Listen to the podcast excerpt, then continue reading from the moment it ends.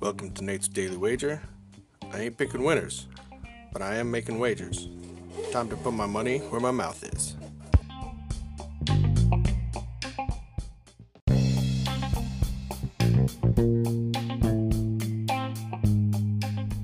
This is Nate's Daily Wager for August 23rd, 2022.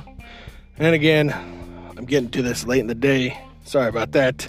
But uh, hey, won yesterday. Let's hope we'll keep that momentum going. Again, kind of stuck to the stuff out in the West Coast. And I'm looking at this Brewers Dodgers game. Both teams running some good pitchers out there. So I'm expecting a low contest. Total sitting at seven and a half and we're going to take the under. So we're going under seven and a half total runs between the Dodgers and Brewers in today's NB no NL baseball action. Oh man, slaughtered that. All right, so Brewers, Dodgers under seven and a half. See anything better than that? Pound it. That's my pick, and I'm sticking to it. Oh.